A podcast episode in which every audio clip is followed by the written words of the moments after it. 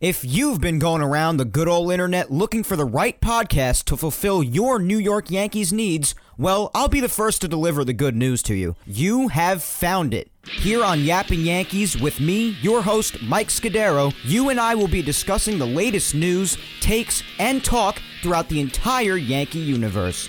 Oh, and there may be some ranting on my behalf.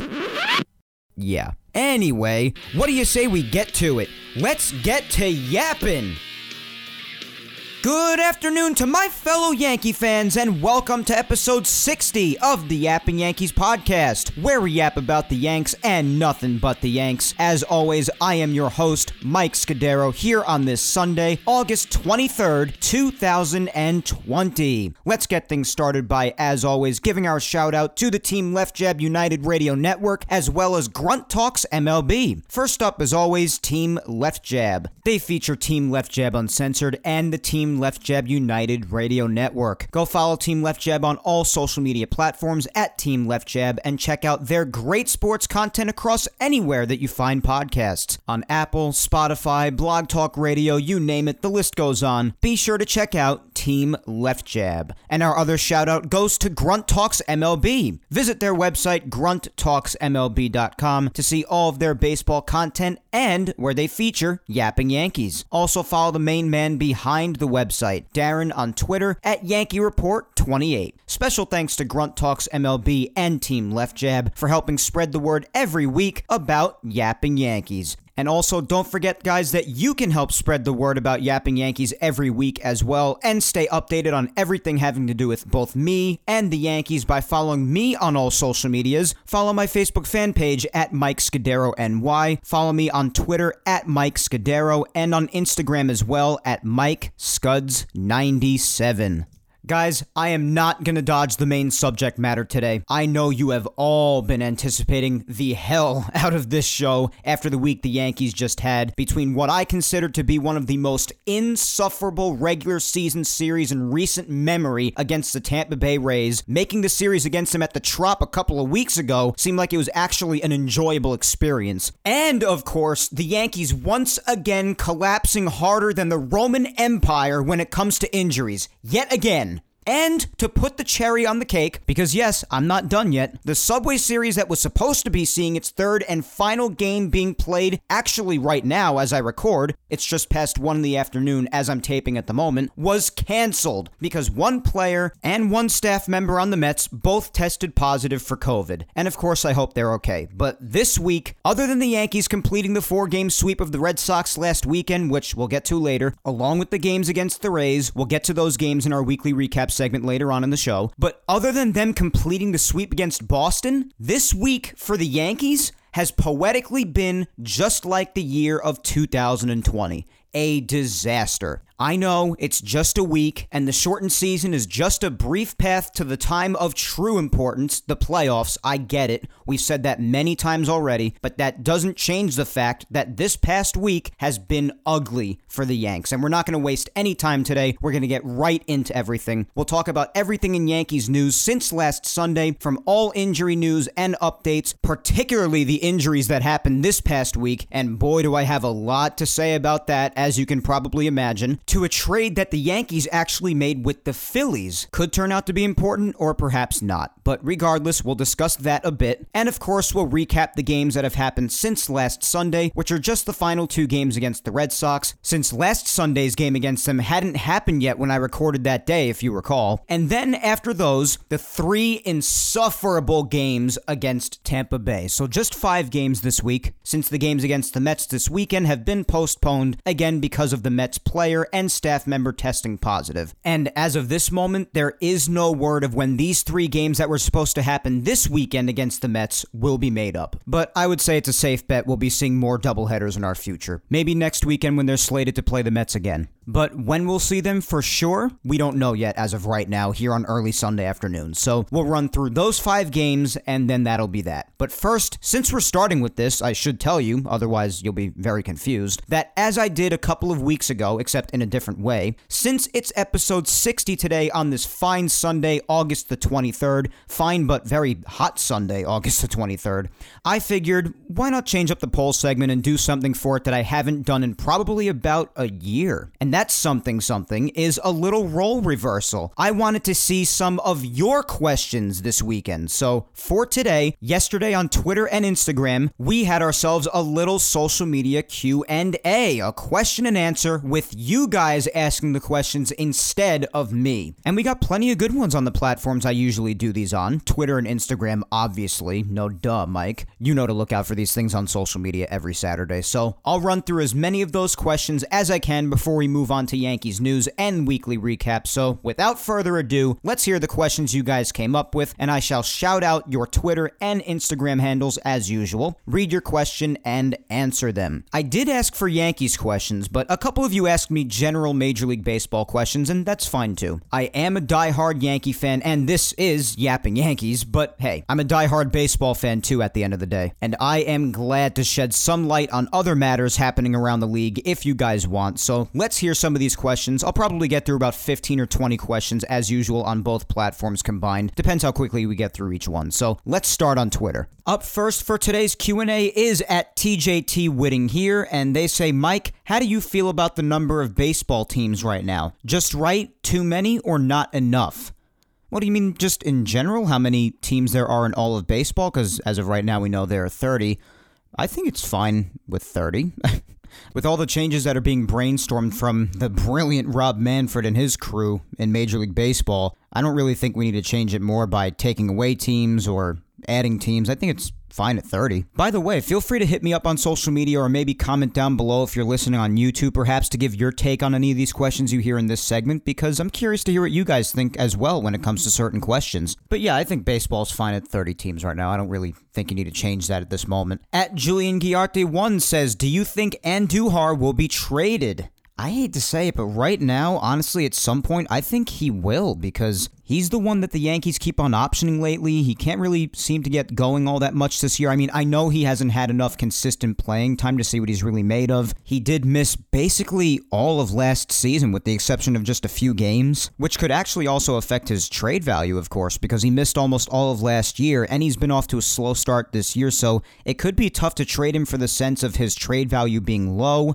And it's also a matter of what you could get back for him when his trade value is probably as low as it is, and is it worth it? So, yeah, those would probably be arguments more so for him not getting traded, but honestly, because he's the one that the Yankees keep sending down, he's had a slow start to the season. Obviously, his third base job has been taken by Gio. That's no secret and the Yankees, especially defensively, have better options out there in the outfield. You got Voit and Ford over at first, and offensively, even as I said before, they have a lot of other people who have been more capable of late. And again, his slow start has not helped things. He's been the one that's been sent down over and over again to the alternate site. He's not gotten much consistent playing time, so yeah, even though Andujar does have his positive attributes, especially offensively, I think they could end up trading him. When they do it and what they would get back for him, that's another story, but I do think it's very possible that they trade him. At NYY underscore Kate says, Mike, what is your take on all these lower body injuries that are happening to guys like Stanton, Judge, Britton, Torres, and so on? Well, as you'll be hearing me say later on when we go more in depth on injuries during Yankees news, it's just absolutely absurd. And of course, you don't know what to make of it at this point. Are they not stretching properly? Are they not working out properly? Is it just a little bit of bad luck? Is it the medical staff, which they even overhauled this past offseason? There's a bunch of different possibilities. It could be a little bit of all of those, just some of those, one of those, or none of those. Who knows? So, overall, just like everybody else, my take on the whole lower body injury situation, along with all the other injuries in general, is that it's just gotten to a point where it's absolutely absurd. There's just nothing else you could say about it. I just want the guys to be okay, and it's just gotten ridiculous. It really has.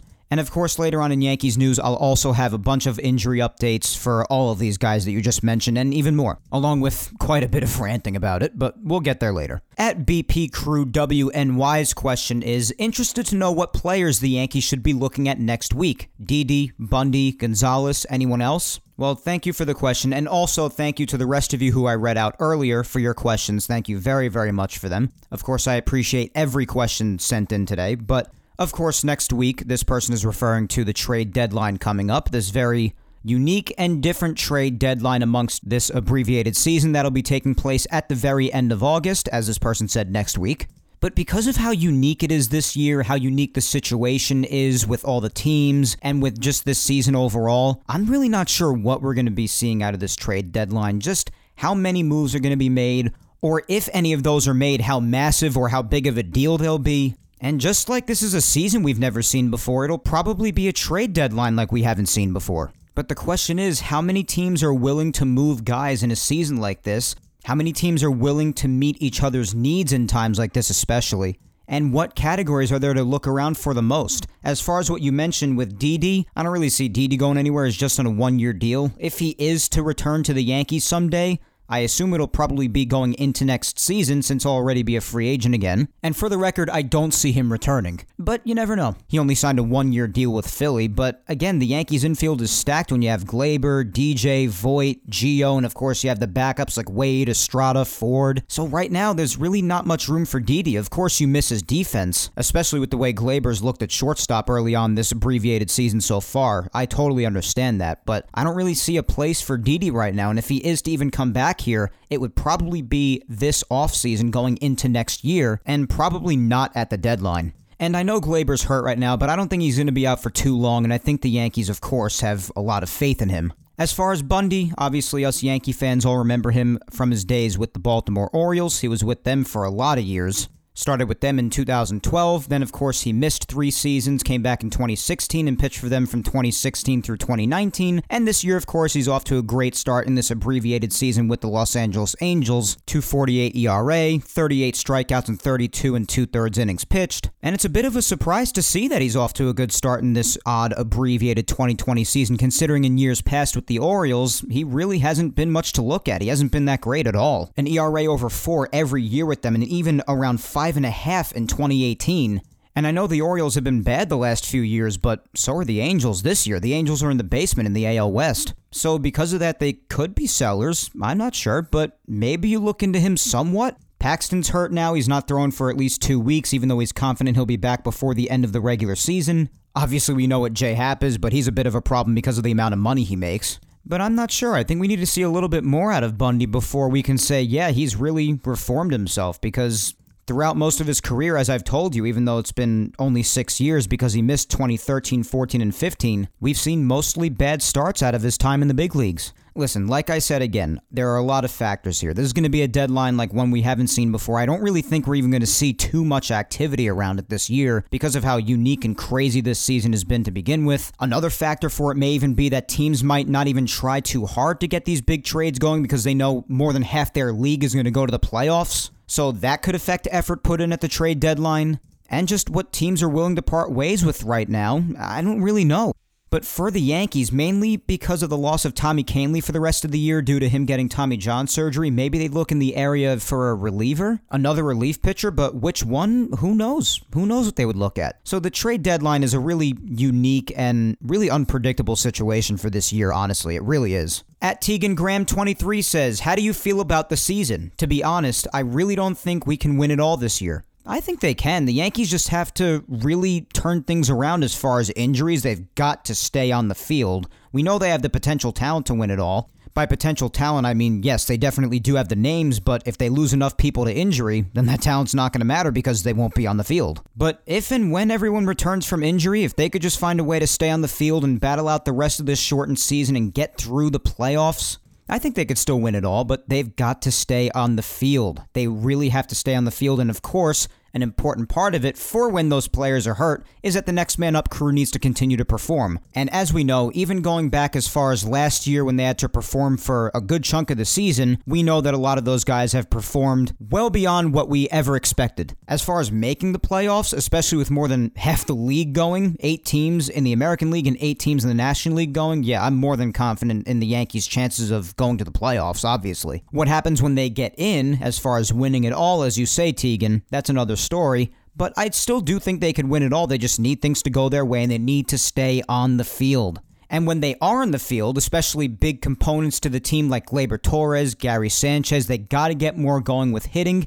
And of course, better defense needs to be played, as I hinted to before when I was talking about Gleyber at shortstop. What does he have? Six errors to start the season so far? So, yeah, you got to be better on the field. You got to stay on the field. You have to beat Tampa Bay and then beyond that, everything else should hopefully work itself out. But thank you for the question, Tegan. Up next, we have At Peace Now for Life, and they ask, what do you think is a realistic trade the Yankees could make this season to help the team? Well, as I said earlier, maybe someone to fill in the shoes of Tommy Kahnle, who, as I said before, again, the Yankees have lost for the rest of the season due to his Tommy John surgery. Maybe you could get some bullpen help because, of course, also Zach Britton is on the IL, even though they expect his IL stint to be on the shorter side. But he'll be out for at least another week, so for at least another week, you're without Zach Britton, and of course, for at least another year, you're without Tommy Kahnle, so maybe you get a little bullpen help. I think that's a possibility more so than anything. I think offensively, the Yankees are more than confident in what they have, even with the guys who are injured, but they will be coming back, some of them sooner rather than later. But even with the next man up crew, I think they're confident with what they have. And with the pitching rotation, I know for at least three weeks or more, they're going to be without James Paxton going forward. And as far as solid starters you have to rely on, you basically just have Gerrit Cole, Masahiro Tanaka, and probably Jordan Montgomery. We know what we're going to get out of J Happ most of the time at this point, and that's just not a lot of quality. But maybe they can get some effectiveness out of a fill in temporarily while Paxton's out in the likes of Michael King or Jonathan Loáisiga or, gee, I don't know, Clarke Schmidt. so Really, if there's an area that they look into, I would probably say maybe the bullpen. But other than that, I'm not sure there are really going to be any moves made for the Yankees or much of anybody. We'll have to see. As I said before, very unique year, which will probably lead to a very unique, potentially quiet trade deadline. And not any of those nonsensical trade proposals I see on television sometimes, like that brilliant one I saw on social media Gleyber Torres and Miguel Andujar for Francisco Lindor. okay, then. Let's continue on. Thank you for that question at Peace Now for Life. Up next, we have at Jake Rep NY, and Jake says, Which Yankee injury currently is the biggest blow to the team?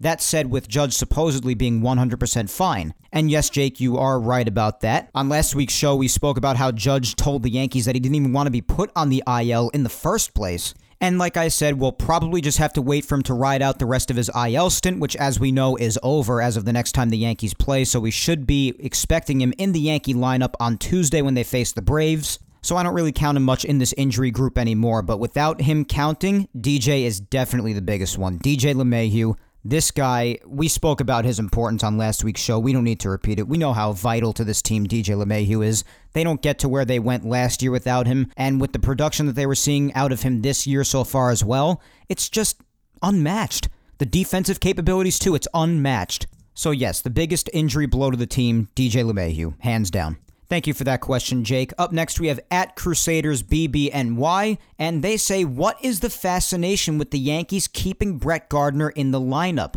What's with the loyalty? The other young guys should be playing every day. Well, listen, I've said it a lot on Twitter before, and I think I've even mentioned it on this show plenty of times.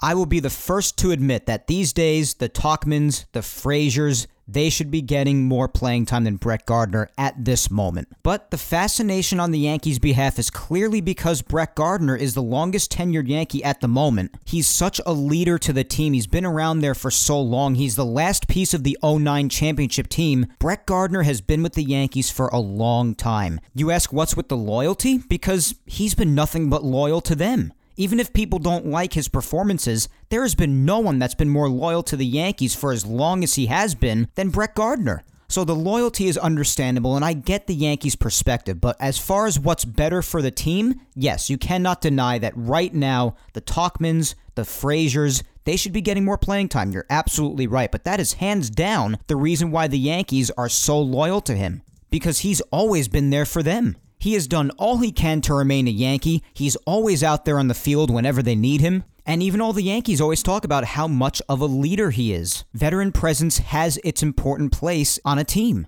So that's my answer to that, and I do thank you for the questions, Crusaders Baseball. Thank you very much. Up next, we have at 96 Liverpudlians, and they say, What are your thoughts about Yankees ownership and management's frugality regarding furloughing employees and manipulating service time of kids like Schmidt, who earned a spot in the majors with spring training and summer camp performance? Well, me, like anybody else, I obviously hate the service time thing, especially if it hurts what's best for the team, because of course, all us fans want is what is best for the team.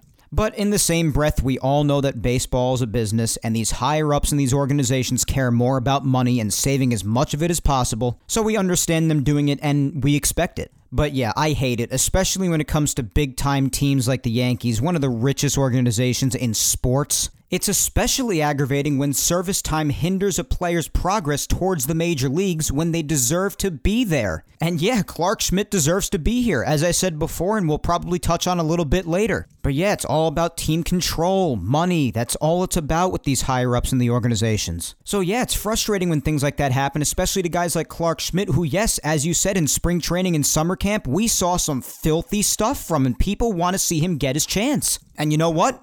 Guilty. I'm one of them. And when it comes to furloughing employees, you know what? If those are positions that truly aren't needed, then you know what? Fine. I mean, usually furloughing means they'll be back at some point, which I know a good amount of those employees sounded like they were going to be back at some point. But yeah, it's extra tough to absorb when you know organizations like the Yankees could probably afford things like that, especially when it came to what they did with the minor leaguers months ago, which you remember my explosion about that whole thing. So, yeah, I'm especially harder on organizations like the Yankees when they do things like this, but if they're doing it to positions where they could get back later and they're not a true necessity right now, hopefully those people who did get furloughed can take care of themselves properly. Of course, that's the main hope. Because getting furloughed has just been a part of life these days. I mean, life just stinks this year. That's no secret. And that's no justification. But yes, as long as those people, or as many of those people as possible, are bought back after so they could still have a job and support themselves, but yes, it's frustrating when teams like the Yankees do things like that because you know they could afford an awful lot. So, how do I feel about it? I hope those people get their jobs back eventually.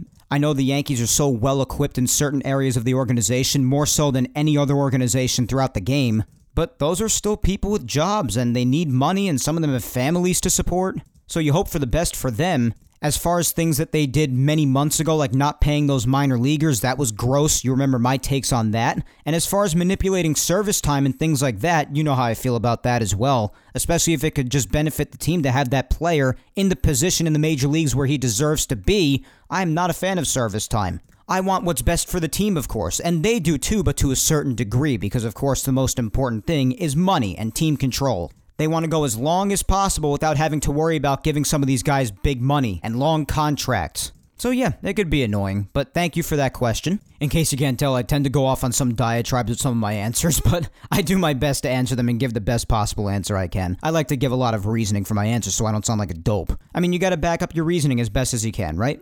Up next is at Laura underscore Icemont, and Laura says, with Paxton's injury, who do you think should fill in his rotation spot and why? Well, as far as what the Yankees are going to do, I think they already said what they plan on doing. They plan on looking to guys like Michael King, Jonathan Loáisiga, but obviously the man who everybody wants to see, who had such a phenomenal summer camp with his pure, filthy pitches, and even a good spring training months ago, the man everybody wants to see is Clarke Schmidt. But the Yankees go on and on saying, oh, the complication is that he's not on the 40 man roster. Well, as I and many others on Twitter yesterday said, DFA someone like Jonathan Holder or Luis Cessa and put Clarke Schmidt on that roster and bring him up here. People want to see this kid. He has showcased a lot of filth. Great curveball, beautiful breaking pitches off speed stuff, an electric fastball. People want to see what this kid is made of when it matters. So as far as who I feel will fill in that spot, it'll probably be Michael King or Jonathan Loáisiga unless they change their mind about Clarke Schmidt and decide to DFA somebody and bring him up and put him on the roster. But I and many others would want to see Clarke Schmidt. I think it's safe to say that. A lot of people are excited to see what the kid's got. We already know his potential, we've seen his stuff, but on the stage when it counts, people want to see. And I don't have a big problem with Jonathan Loáisiga or Michael King, but I just think more people at this point are more intrigued by Clarke Schmidt. Up next is at NYY fan forever 96 with a couple of questions. Number one, what do you think about Gerrit Cole so far this season? I think he's looked fine. Really good. And it shows how elite he is that after some of the starts he's had that weren't even bad at all, he comes out and says, You haven't even seen the best of him yet. Meanwhile, in those starts after he says that, he's still giving you like six innings, one run, striking out seven, eight guys. So that shows you how elite he is. Not to mention how legendary he was in the game against Tampa when he was taken out with one more out to go when he was about to complete seven full innings. That was in Wednesday's game this past week. He was not happy with Aaron Boone at all. He gave Aaron Boone a hell of a look when he was on the mound and saw that he was coming out to take him out. Clearly was hurling a few curses on his way down into the clubhouse, and still visibly upset about it a few days afterwards. I mean, Gerrit Cole is an elite competitor. There is no denying that. He expects the world of himself, And I have almost never seen someone as passionate and dedicated to their craft as Gerrit Cole is. This guy has a hell of a spirit. So, what do I think? I think he's been awesome to watch as I anticipated him being. And the second question is since the trade deadline is coming up soon, who would you want traded to the Yankees? Well, I already explained a little bit of what I think about this year's trade deadline and if they were to go for somebody, which area they probably would go for. So I'm not going to reiterate it all, but I do think if they are to focus in on an area of looking for some help, maybe in the bullpen, I don't know, we'll have to see. That's a question that's really not easy for anybody to answer given this unique season and the unique circumstances, both with the virus and how much people may be willing to give up or how hard they may even choose to try, given the fact that more than half of each league is going to the playoffs this year. It's just so different. It's hard to say. And not to say the Yankees still don't have any good bullpen arms left. At the back end, they still have Chapman, who is now returned. As we mentioned at the end of last week's episode, he was going to be back this past week, and he did return. So you have Chapman back. You still have Ottavino. You still have Chad Green. Gotta love Chad Green. He's so good. So the back end still has solid, solid arms back there, but with the loss of Zach Britton for at least another week or a week and a half, and with the loss of Tommy Kahnle from Tommy John surgery, I'm just saying that it could be a possibility they look for a little bit of bullpen help. Some reinforcements, maybe. We'll see. At SportsD247337772 says, with Judge coming back, will Clint be the one that goes to the alternate site? Yeah, probably. I mean, it could be it'll be upsetting because in the last couple of weeks, Clint Frazier has been a blast to watch. He has been visibly better defensively. Obviously, offensively, he's been a joy to watch. But I don't see them sending Tauchman down or Wade. I mean, maybe they send down Thairo Estrada. I don't know. I'll go with them sending down Estrada for now to make room on the roster for when Judge comes back. I'll go with that for now, but if not him, it could be Clint. All right, I'm going to finish up here on Twitter before heading over to Instagram with at Black Rebirth 52, my good friend James Celestin, and he also has a two part question. The first one being, what moves do you see the Yankees making at the trade deadline? As you know, pal, I already answered that a couple of times, so just go back and listen to my prior answers to that question. I don't want to reiterate that because it'll just be repetitive. And then the second question is Will Clarke Schmidt be called up? As I said before, he probably should be. The only complication that Aaron Boone said was that he's not on the 40 man, he's not on the roster. Well, then maybe they should try DFAing somebody that really doesn't help the team much and that nobody can really stand to watch anymore. Maybe like the likes of Luis Cessa, who's been around for years now, and we have rarely ever seen any signs of improvement. He's basically just an innings eater, as we know. Or maybe even DFA Jonathan Holder, even though he hasn't been awful this year. But as of now, who would you rather see? Jonathan Holder constantly, who we mainly know what he's made of. I mean, you know as well as I do that we're probably not going to see anything revolutionary or never before seen out of Jonathan Holder that makes us say, oh yeah, he's got to stay here. Or would you rather see Clarke Schmidt, a young stud who we know has unbelievable potential with great stuff that we've seen, even though it's been in games that don't count? But doesn't your intrigue towards that really outweigh wanting to keep Jonathan Holder here? I mean, come on. We saw how nasty Clarke Schmidt is. We've spoken about it plenty on this show. So, yeah, I think he should be called up, as I said earlier, too. Will he be called up? Well, that's a matter of whether the Yankees will be willing to put him on the roster or not, because Boone said that that's basically the only complication. So I hope we see him. So thank you, James, and thank you all of you who submitted questions on Twitter. I know there were questions I didn't get to. I'm really sorry, but we'll probably return back to our regular poll segment format for next week. And just be sure, of course, to comment on the poll next week, and I will do my best to get to you. But before we move on to Yankees news and weekly recap, let's head on over to Instagram and get to a couple of those questions that I had there, and then we'll move on with the rest of the show. Capiche? All right. First up on Instagram with their question is DSparer1211, and they say, Have you seen the rumors that the Giants threw the game for the A's? No, I haven't seen that. No, I didn't know that that was a thing that happened recently. No, I didn't hear about that. You guys let me know in the comments below on YouTube or hit me up on social media and let me know if you heard about that because I didn't. But thank you for the question nonetheless. Up next, we have at Mountain Gal 456, my good friend Tina. And Tina says, Tatis Jr. hitting the Grand Slam homer. Do you think he should have listened to his manager by taking the pitch on 3 and 0? Uh, well, I did give my opinion on this on Twitter. I guess I'll say it again as quickly as possible here on the show. But no, I absolutely will not ever get on any guy, especially not a young 21 year old stud that baseball needs in the likes of Fernando Tatis Jr. for hitting a grand slam. I don't care what the lead is. For those of you who don't know, This was a big thing earlier in the week when the San Diego Padres took on the Texas Rangers. And the Padres were killing the Rangers. They were up by like 9 or 10 to 3 or some score like that. It was a big lead. And Fernando Tatis Jr., who's on the Padres, the count on him was 3 0. Now, Tatis Jr. at 21 is one of the most talented players in the game. He is showcasing incredible talent at such a young age, and he is exactly what baseball needs to, for lack of a better term, grow the game, as Rob Manfred and Major League Baseball love to say, even though they do the complete opposite. But Tatis Jr., with that big lead at the plate with the bases loaded and a 3 0 count, got a take sign from his manager. Take the pitch all the way. But he got a pitch he liked on 3 0 and hit a grand slam with a monster lead. And his manager didn't like that, and neither did the Rangers. Because they were like, oh, it's such a big lead. You should have just listened to your manager and taken the pitch. There was no need to hit a grand slam. Shut up. Shut up. You're going to get mad at the guy for hitting a grand slam? Saying it's an unwritten rule, which, by the way, I even tweeted this out last night. If I hear those two words again, you will have to throw me in a mental asylum. Unwritten rule. Shut up. Be quiet. First of all, that kid is what this game needs. And second of all, even though in most situations I am that kind of a guy that agrees, oh, take on 3 0, but you know what? Some guys with a lot of talent, especially guys with a lot of talent in the likes of Tatis Jr., if they get a pitch that's right down the plate and they like it and they think they could do damage with it, and if he hits a grand slam on the thing, what are you getting mad at him for? He hit a grand slam! The Padres manager getting mad at his own guy for hitting a grand slam is the most nonsensical thing I've ever heard of. And that says a lot. You stand up for your player and you applaud him for hitting a grand slam. And you know what? If the Rangers don't like it, then pitch better. Pitch better instead of whining that you just gave up a grand slam. Just when you think people can't get any dumber. they never cease to amaze me. People. They just never do. So, no, Tina, after hitting a grand slam, no, I don't think he should have taken the pitch. I think it's a good thing that he hit the pitch and hit it for a grand slam, no less, no matter the lead. And I'm sure you feel the same way because I saw basically 99.9% of the baseball community felt that way as well, as they should. And then after that, Rangers pitching threw at Padres hitters. And that is just straight up garbage. And it was even sadder when Tatis Jr. felt obligated to apologize for hitting a grand slam after the game was over.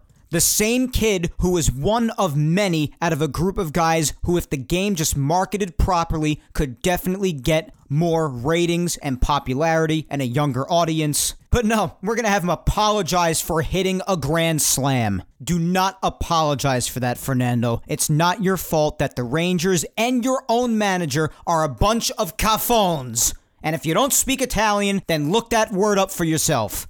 Imagine that getting mad at your own player for hitting a grand slam. oh boy. Sometimes you wonder if people's brains ever fully developed. It just makes you think sometimes. Anyway, up next is my girlfriend Vic Salimo. And by the way, Tina, thank you for the question. But Vic asked me what my thoughts are on Gleyber slumping this season. Well, of course, the top priority right now is getting Gleyber back from his injury, which we will be talking about momentarily in Yankees news. But when he does come back from his injury, hopefully he continues to correct his slumping, but there is slumping in more aspects than just one. Of course, we know that he started off the season slow even at the plate, and before he got hurt, he was in the middle of really coming out of that. But also in the field at shortstop, he has really not looked good this year. I mean, I said it before. What does he have? Six errors already? He has not looked comfortable at all at shortstop, especially at a position that's said to be his natural one, as we know. So hopefully, when he returns from injury, he can work on his defensive struggles at shortstop because they have not been good whatsoever. I mean, at times it's even looked ugly. But there were games when he was definitely breaking out of his slump offensively at the plate, and when he gets back, hopefully he can continue on that path as well because Gleyber is so vital to this team. That's no secret. And the Yankees need him to perform. So, yeah, when he was slumping, I had a feeling he would break out of it eventually because, of course, he's a human being. He slumps. Everybody slumps at some point. But there is more of a sense of urgency with slumps in a shortened season like this one. And it wasn't fun to watch, so hopefully he can correct it when he returns from injury. When the season first started, he was slumping in all aspects for a long time until he started to show better approaches at the plate. But lastly, for today, as I usually like to do when we finish up our social media segments, usually our poll segment, but I'll call it the social media segment in general since we changed it up this week. But as I like to do when we finish these things up, I love to end off with my mom, as you guys know, Julia Gina Scudero, and her question for this week is Do you think that Aaron Judge will become Yankees captain one day? And I've actually mentioned this before. Of course, in the past, I've always said, and so have many other people because they just feel the same way, that Aaron Judge, in many aspects, is like the modern day Derek Jeter. You just feel he's the epitome of a forever Yankee. We discussed all of this last week. There's a lot of Aaron Judge discussion on last week's episode, if you remember. If not, then go back and listen to episode 59 from last weekend. But as we discussed, it's really tough to ever imagine Aaron Judge leaving the Yankees. And when he's on the field and healthy, the guy is a beast. He's a monster. Nobody wants to deal with him, especially not in a big situation in a given game. But that's the key when he's on the field. And there's no denying that even though this last injury of his, the calf strain, as we discussed last week, was very mild and very minor, Judge has undeniably had his problems staying on the field. Again, even though some of the injuries, as we discussed last week, were not even his fault. Some of them were as a result of somebody else, like the hit by pitch on the wrist two years ago from Jakob Junis. There are instances like that. But regardless, he has had his struggles with staying on the field. So that makes it complicated. But because Aaron Judge, as I said, is the epitome of a forever Yankee, I cannot imagine him leaving someday. And because of his presence and because of his skill, yes, I do see him becoming the Yankee captain, and I do think a lot of other people feel that way. I do know that there are some people out there that also see Gleyber Torres possibly being the next Yankee captain, too. I mean, he is very young, and if he ends up staying here his whole career, he's going to be here a very long time because he's been here since 2018 when he was just 21 years old. But yes, for the next Yankee captain, which I assume won't be for at least a couple of or a few more years, yeah, I'll go with Aaron Judge. I will. But thank you, Mom, and thank you, Vic, as well, for your questions. And thank you to all of you on Twitter and Instagram, as I said earlier, for submitting your questions on this week's Q&A. I enjoyed switching things up from our usual poll segment just for this week. It should be back to the regular poll segment come episode 61 next Sunday, but it was fun switching things up this week and hearing what you guys had on your mind as far as questions for me. And of course, if I didn't get to you, you know the drill. Just keep on commenting every week on the social media segments, and I will eventually get to you. I'm always, always grateful for the interaction we get here on Yapping Yankees. It's always a fun time hearing from you guys. But let's keep the ball rolling and get to this past week's Yankees news. I've got some injury news and updates for you from this past week, along with the move the Yankees made with the Phillies. And then, of course, after that, we'll recap this past week's Yankee game action. So let's discuss. We'll start, as always, with what happened at the start of this past week. And that, of course, is Monday, six days ago. And we begin with the announcement that I actually told you about at the end of last week's episode when it first came out when I was recording last week. And that was the fact that Aroldis Chapman did officially return on Monday, as they said he was going to last Sunday. But the Yankees officially reinstated their closer Aroldis Chapman on Monday, and the corresponding roster move was DFAing David Hale to make room on the roster for Chapman. And of course, it's nice to have him back at the back end of that bullpen. And also on Monday, just a few more injury updates that came around. Aaron Boone did announce that DJ's injury timeline to return should be about two to three weeks. And of course, he said that six days ago, so maybe DJ has about a week or two left at this point here on Sunday the 23rd. And boy, oh boy, the sooner the better. There was also another update on Giancarlo Stanton on Monday, and of course, as you know, he's been out for two or three weeks with his strained left hamstring. But the Yankees said on Monday that he was receiving treatment for it and that he would continue to, and that he should be resuming baseball activities soon. And of course, it's even sooner now since this was again on Monday six days ago. And as far as his estimated return time, the Yankees said Stanton should be returning in about two to three weeks from then, from Monday. So around the same time as DJ, it seems. And yes, there is one more thing. Lots of moves happened on Monday, but after Monday's game against the Red Sox ended, the Yankees also optioned bullpen arm Ben Heller to the alternate site, so he was no longer with the team as of then. So he was sent to the alternate site with all the others in the players' pool in case they needed him again at some point for bullpen help. So the Yankees news on Monday obviously contained just a lot of injury updates, which is of course always a good thing. You want to hear about how the guys are progressing. On Tuesday, the Yankees recalled Nick Nelson from the alternate site to fill the roster spot left open after optioning Ben Heller the day prior, and that was all that happened on Tuesday. Tuesday was not really that much of an eventful day as far as Yankees news. On Wednesday, DJ LeMahieu gave another update on his thumb to the media, and he said that although it's still sore, he did feel improvement already,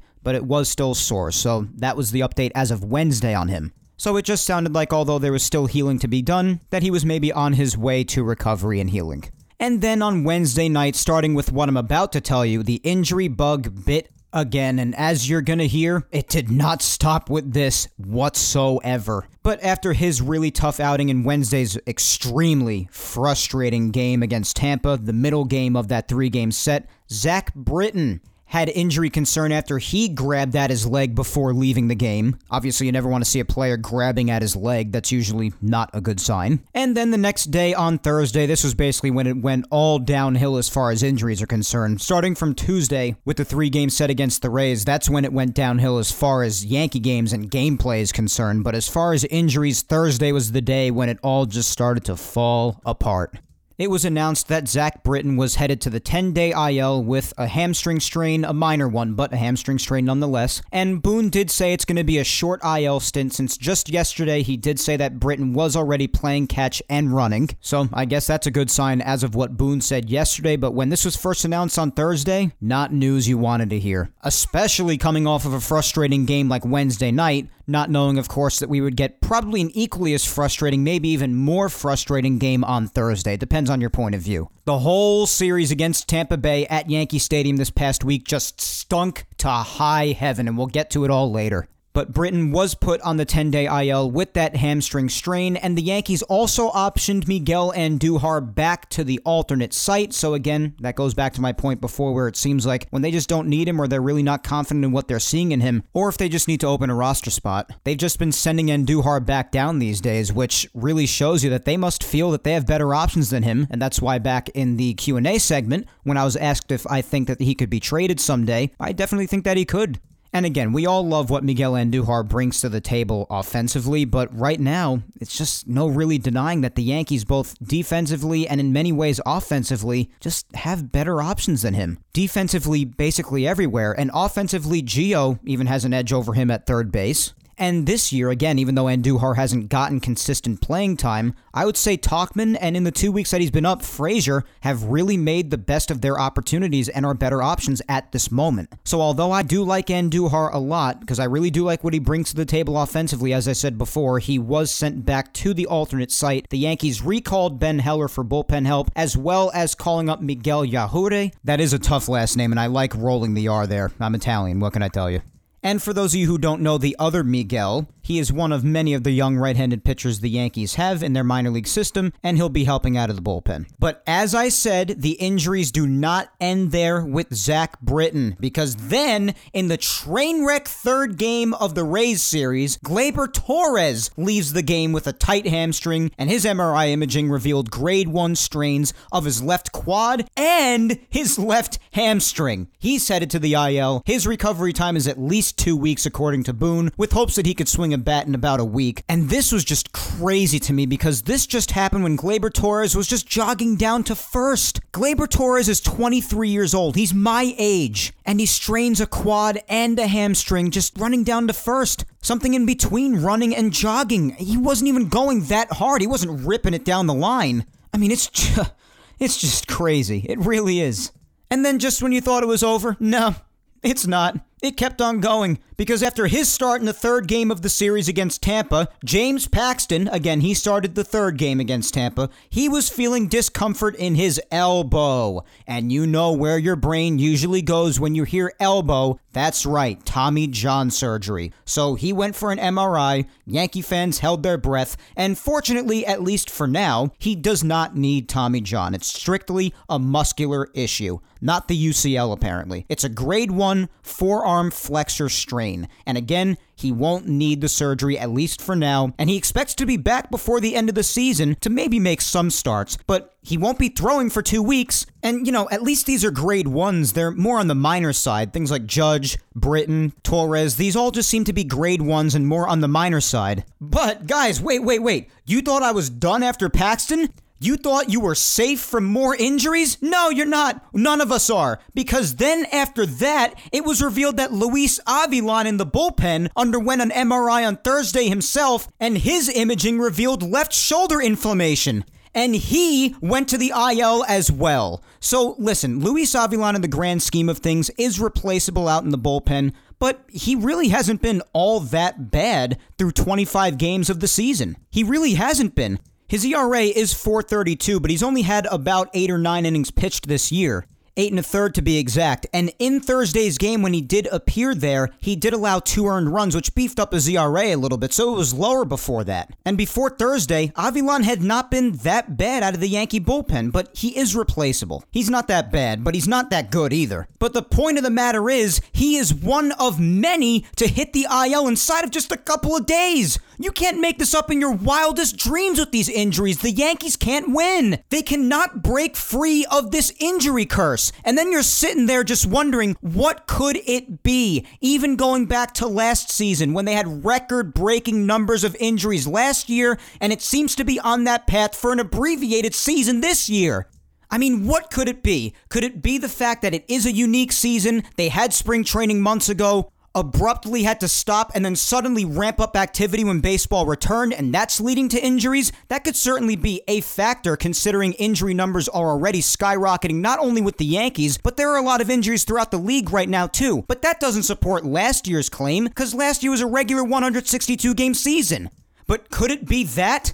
Could it be the medical staff on the Yankees? It's hard to imagine because they did overhaul the entire medical staff this past offseason, unless they just miraculously ran into two groups of medical staffs that just have no idea what they're doing. But they overhauled it all this past offseason, so really, could it be that? Probably not. Again, unless just both staffs just have no idea what they're doing. Is it the fact that they're not stretching properly? Are they not working out properly? Is it just bad luck? Could you have this much bad luck that the Yankees have had with injuries these last two years? I mean, is that even possible to have that much bad luck? I mean, again, it could be all of those things, a little bit of each, some of those things, one of those things. It could be none of those things. But regardless, you just sit there and ask yourself, how could it be this bad? How is it possible these last two years? I mean, I know, listen, the Yankees are very fortunate, and many of you would even shut that down really quick because you're like, oh, please, the Yankees organization, the money they have, they're not fortunate. They could just do whatever they want. But they are fortunate to still have come across the young talent that they have to lessen the blows of these injuries, to weather this storm of injuries. They're fortunate to have that. The resources, the talent, it's great to have. Last year, when they had almost 40 injuries, they were able to take that talent and those resources and still notch out 103 wins. That's incredible. And they could still use that to weather the storm for this year, for this abbreviated season. But at some point, when you have a certain amount of injuries to a certain amount of key significant players, when is it too much? When is the depth going to be tested too much out at the back end of the bullpen without Kahnle and Britton? Right now, until Britton returns, the lineup without a key hitter with runners in scoring position, without a clutch contact hitter like DJ LeMahieu. In times when they face teams like the Tampa Bay Rays, who they just can't seem to beat, because there are many moments throughout games where they come up short in situational hitting moments then you realize how important it is to have a DJ LeMahieu in your lineup when you keep failing in those situations. So just when is it too much?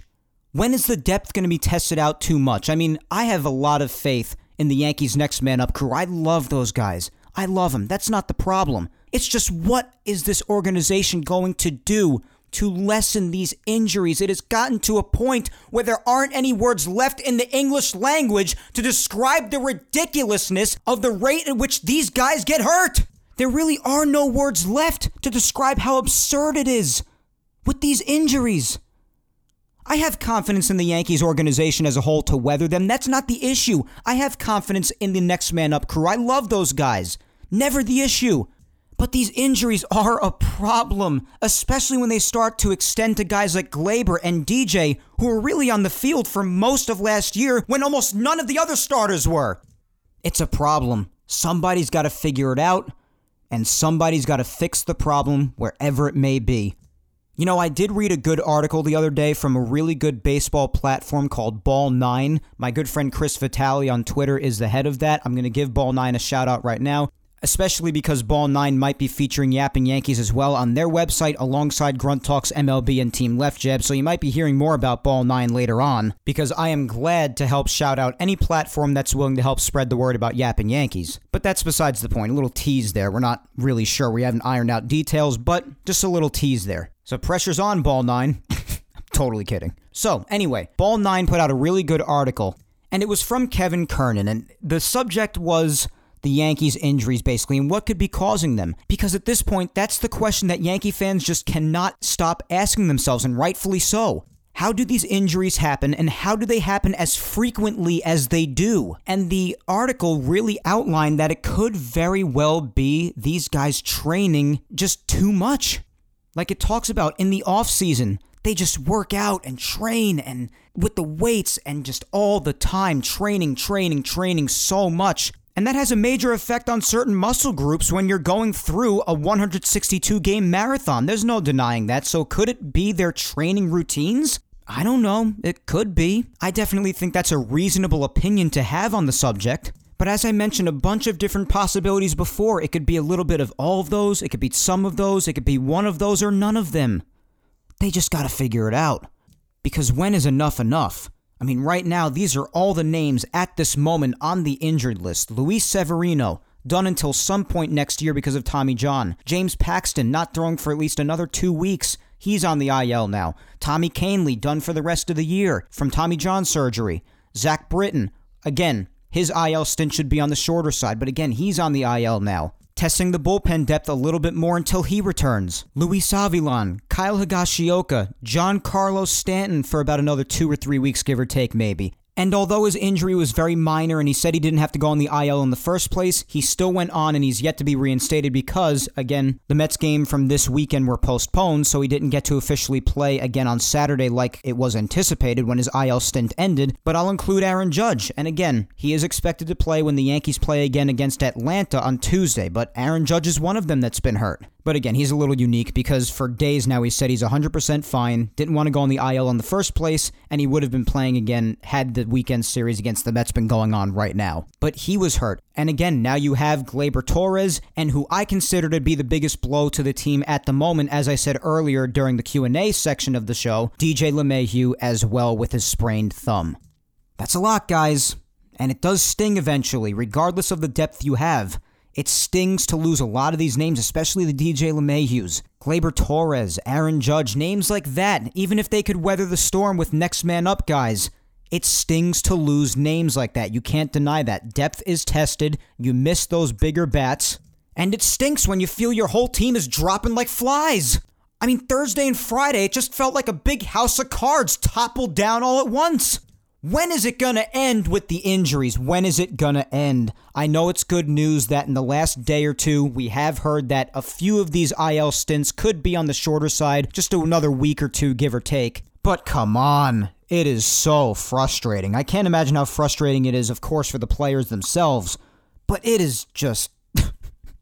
we have just hit such a point with these injuries now that you don't even know really what to say anymore.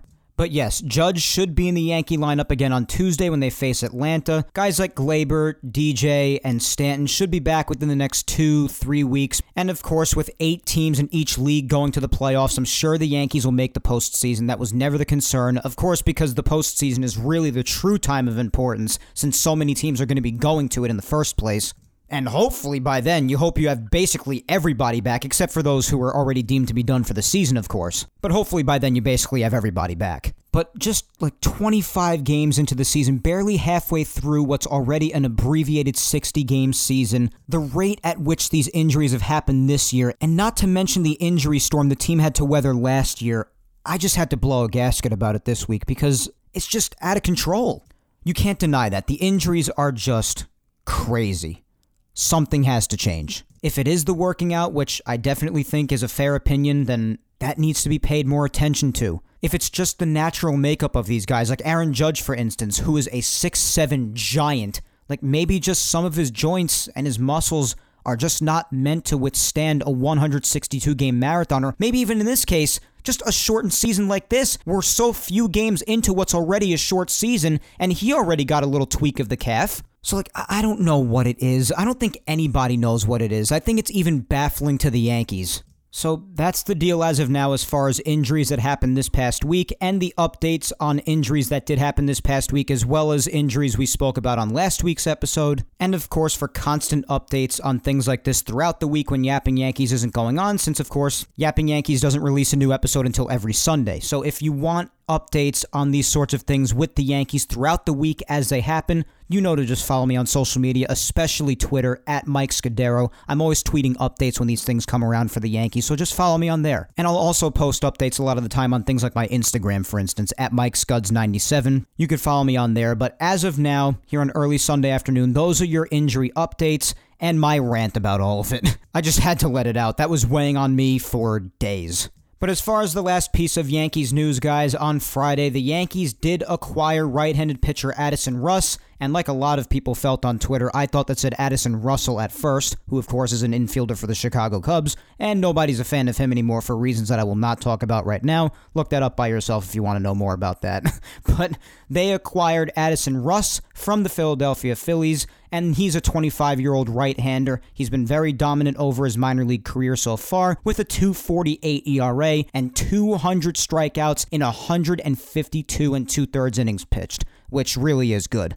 He's at the Yankees' alternate site in case the Yankees need him, and in exchange for him, the Yankees gave David Hale to Philadelphia. So David Hale, after being DFA'd, is now a Philadelphia Philly. All right, so that is your Yankees news for the week. That that really took a lot out of me. I'm just being honest, but that is your Yankees news for the week, guys. Let's get to the weekly recap, which again is just 5 games since this weekend series against the Mets was postponed because their one player and their one staff member came down with COVID-19. So we have the two final games in the Boston series and the three disastrous Tampa Bay games to recap and then we'll end. So back to last Sunday when the Yankees played their third game of their four game set against the Red Sox. Again, it was a night game, so that game had not happened by the time I recorded last week. But as I mentioned last Sunday, the Yankees had J Happ on the hill, which had most people thinking, hey, if we're going to lose a game to the Red Sox this weekend or at all this year, it's going to be when J Happ is on the mound. But believe it or not, believe it or not, J Happ surprised us with five and two thirds innings with just one earned run allowed, walked two, and only struck out three. But hey, listen, listen to me. If we get five and two thirds with one run only out of J Happ in almost every start, I will sign up for a start like that. With J Happ, hands down, I will. Hands down. I think any of you would also sign up for five and two thirds of one run from J Happ.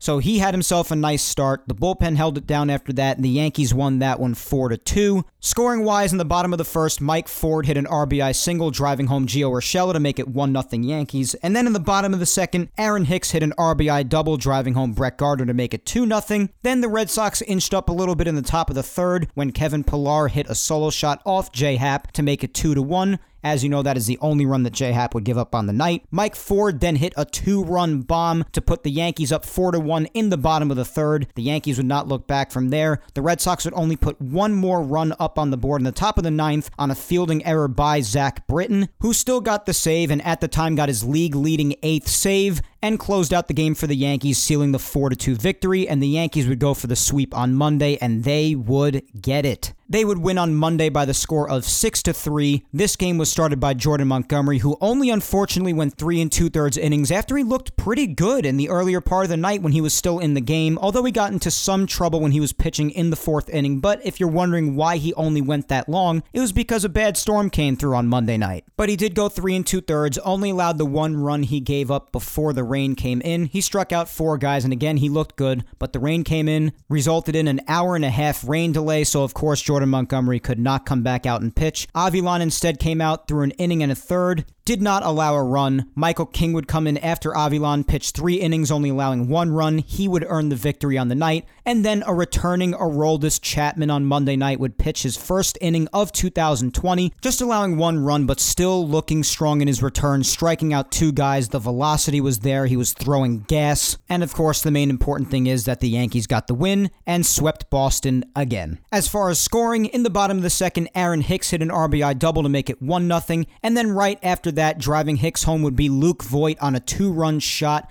and Luke Voit has just been red, red hot lately. In fact, one of the only hitters with a pulse in the Tampa Bay series this past week, which we'll get to momentarily, but he did hit this two run shot to put the Yankees up 3 0. Then Christian Vázquez got the Red Sox on the board in the top of the fourth against Jordan Montgomery, the only run they would score off of him again, making it 3 to 1 on Vázquez's RBI single, and the Yankees wouldn't look back yet again after that because in the bottom of the fourth, Thairo Estrada solo shot made it 4 to 1. Luke Voit again a solo shot, another home run, made it 5 to 1. Then Alex Verdugo hit an RBI ground rule double to make it 5 2 Yankees. Then Aaron Hicks got that run right back, solo shot in the bottom of the seventh to make it 6 2. And then the Yankees held on for the 6 3 victory to welcome in Tampa Bay after that. Whoop dee freaking do. The complete negation of a fun series, at least for the Yankees.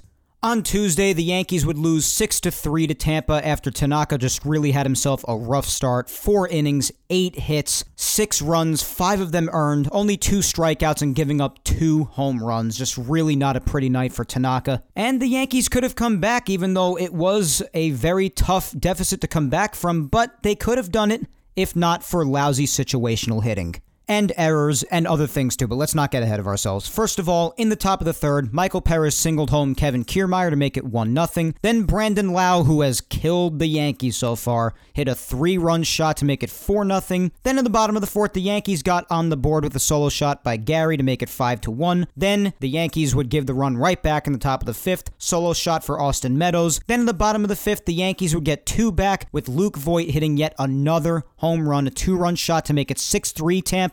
Example number one of, as I said earlier, Luke Voit really being the only hitter in this series, one of the only ones with a pulse. And one of the many shining examples of lack of situational hitting came in the bottom of the seventh when the Yankees had bases loaded with one out, and Luke Voit, which I can't get on him because he's been so incredible lately, but he did look at strike three, and then Gio Urshela grounded out. Gio's been good too, I can't get on him really, but still, the point still stands lack of situational hitting. They definitely could have done damage in that inning and have come back, but they didn't.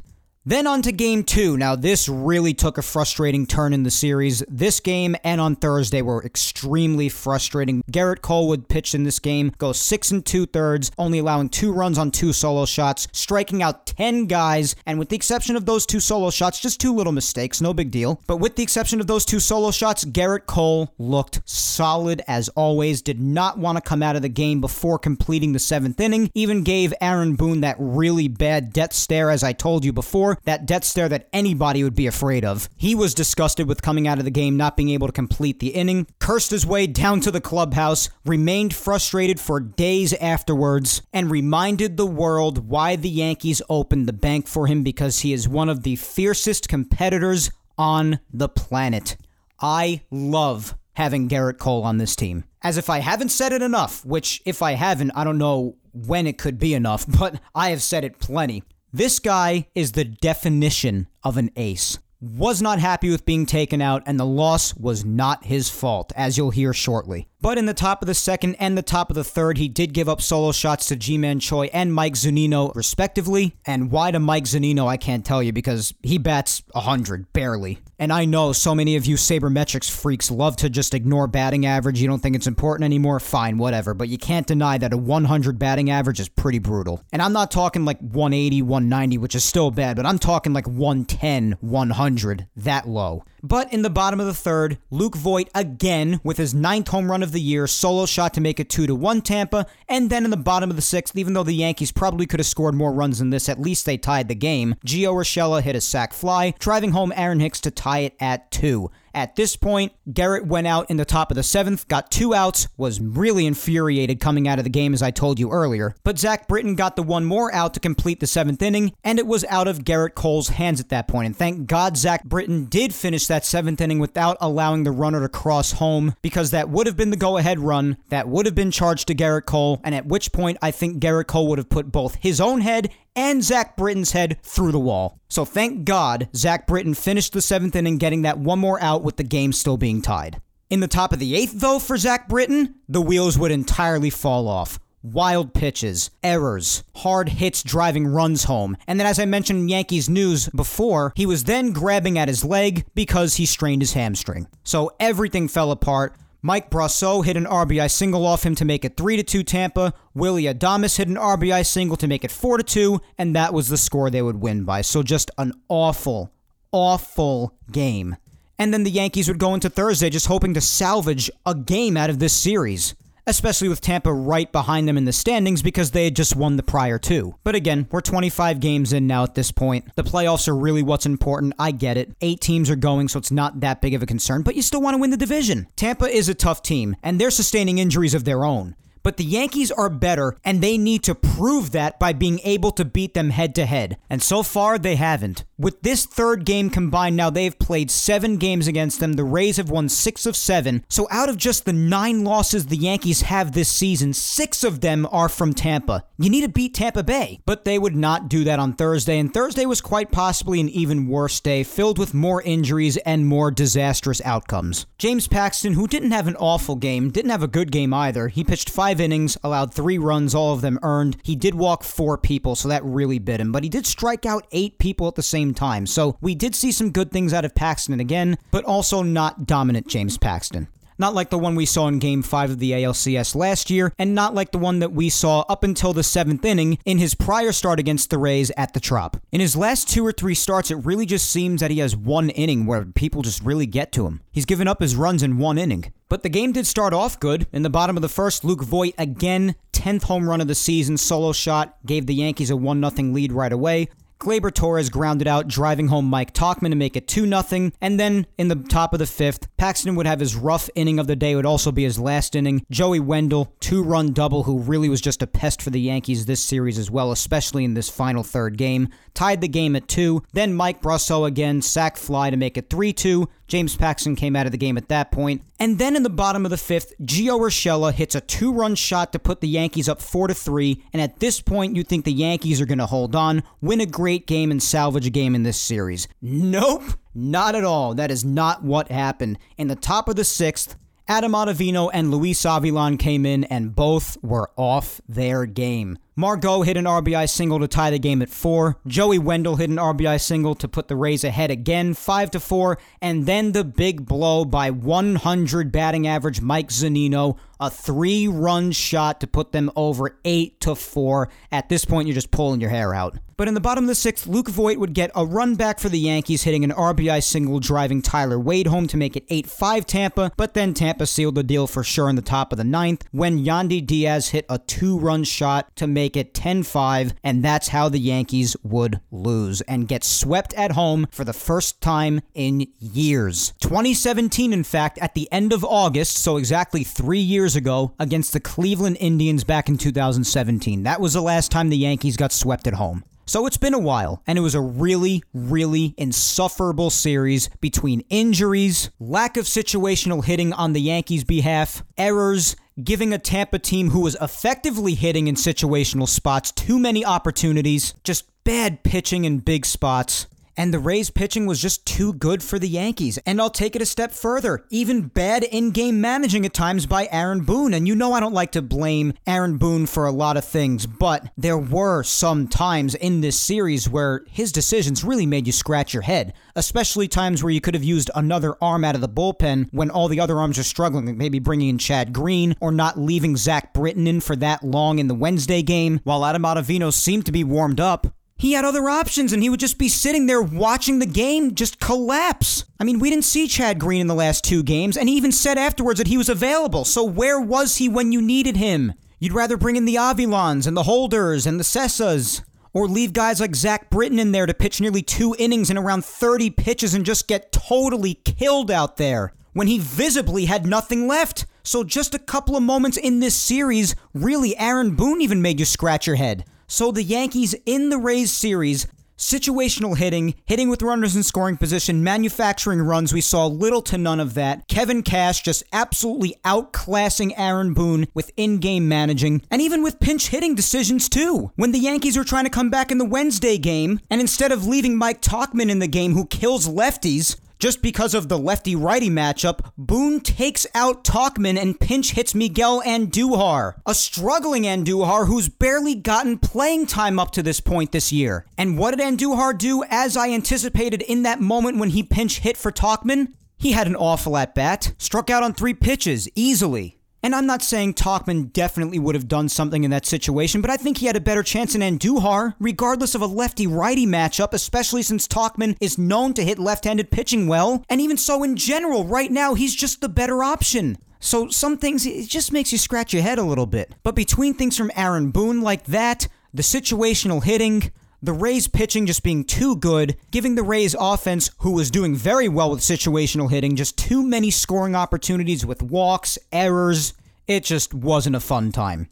But in the future, the Yankees really need to prove that they can beat Tampa Bay head on. Again, six out of their nine losses are from Tampa alone. The Yankees are clearly doing very well against everybody else. They've got to beat Tampa. They're too important. They're a division rival. They are the main ones battling the Yankees for the division, and they are the ones you need to beat in these head to head matchups. They're a good team. They're scrappy. They've got plenty of pests on their team, but you've got to learn to beat them. And hopefully they could do it more effectively when, of course, the Yankees get more guys back from injury. But really quick, let me let you know what's ahead before we end here today. Of course, this weekend series, as I've said many times throughout this show against the Mets, that was supposed to be happening starting Friday and ending this afternoon, did not happen because their one player and one staff member on the Mets did test positive for COVID, so it was canceled. As far as the rest of the week is concerned, concerned. Tomorrow, the Yankees have an off day. On Tuesday and Wednesday, they will be facing the Braves again, but this time in Atlanta for another quick two game series. Gerrit Cole will be on the mound on Tuesday, and Masahiro Tanaka will be on the mound Wednesday for the Yankees. Both games will be at 7:10 p.m. Eastern. On Thursday, the Yankees are off again, and starting next Friday for a three game series, the Yankees are slated to play the Mets yet again, this time in Yankee Stadium for three games. The first game on Friday will be at 7:05 p.m. Eastern. The game on Saturday will be at 1:05 p.m. Eastern, as well as the Sunday game. That'll also be at 105. And we don't know yet for sure, but I think it's pretty safe to assume that we could very well be seeing some double headers next weekend when the Yankees are supposed to see the Mets again to make up for the games that were supposed to be happening for this weekend. But we'll see for sure with that. And as always, to stay tuned for updates like that and all other kinds of things for the Yankees, be sure to stay tuned to my social medias, especially my Twitter at Mike Scudero, where I usually post updates on these things whenever they happen throughout the week. But as for now, guys, that is all for episode 60 of Yapping Yankees today. One last shout out to Team Left Jab and Grunt Talks MLB. Team Left Jab features Team Left Jab Uncensored and the Team Left Jab United Radio Network. Go follow Team Left Jab on all social media platforms at Team Left Jab and check out their sports content across anywhere that you find podcasts. You can find them on Apple, Spotify, Blog Talk Radio, iHeart, you name it, the list goes on. Be sure to check out Team Left Jab. And our other shout out goes to Grunt Talks MLB. Visit their website, grunttalksmlb.com, to see all of their baseball content and where they feature Yapping Yankees. Also, follow the main man behind the website, Darren, on Twitter at Yankee Report 28. Special thanks to Grunt Talks MLB and Team Left Jab for helping spread the word every week about Yapping Yankees. Also, guys, be sure to follow me on all social media so you can keep up on the latest having to do with me personally,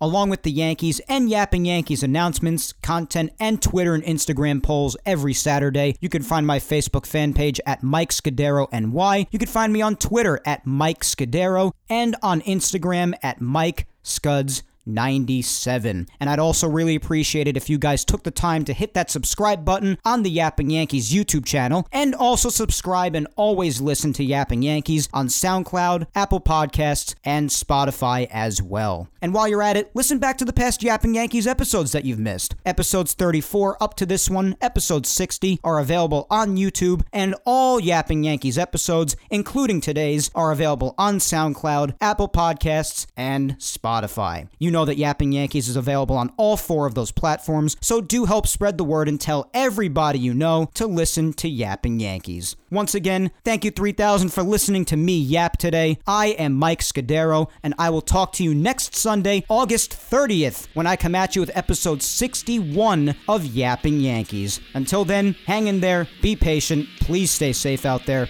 look out for your loved ones, and for the love of God, Let's pray for speedy Yankee injury Enough already with these injuries. Have a good one, guys. Take care.